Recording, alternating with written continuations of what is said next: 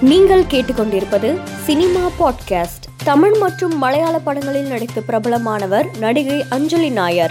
மலையாள படங்களில் உதவி இயக்குனராக பணியாற்றி வரும் அஜித் ராஜு என்பவரை கேரளாவில் இரண்டாவது திருமணம் செய்து கொண்டார். திருமணமான தகவலை அஜித் ராஜு தனது முகநூல் பக்கத்தில் பகிர்ந்திருக்கிறார். கடந்த முறை சட்டமன்ற தேர்தல் நடைபெற்ற போது நடிகர் விஜய் சைக்கிளில் வந்து வாக்களித்தது பெரும் பேசுபொருளாக ஆன நிலையில் தற்போது நகர்ப்புற உள்ளாட்சி தேர்தலில் நடிகர் விஜய் சிவப்பு நிற சாண்ட்ரோ காரில் வந்து வாக்களித்திருக்கிறார். தமிழ் தெலுங்கு மொழி படங்களில் நடித்து வந்த நடிகை தமன்னா தற்போது ஹிந்தி படங்களில் நடிக்க அதிக ஆர்வம் காண்பித்து வருகிறார்.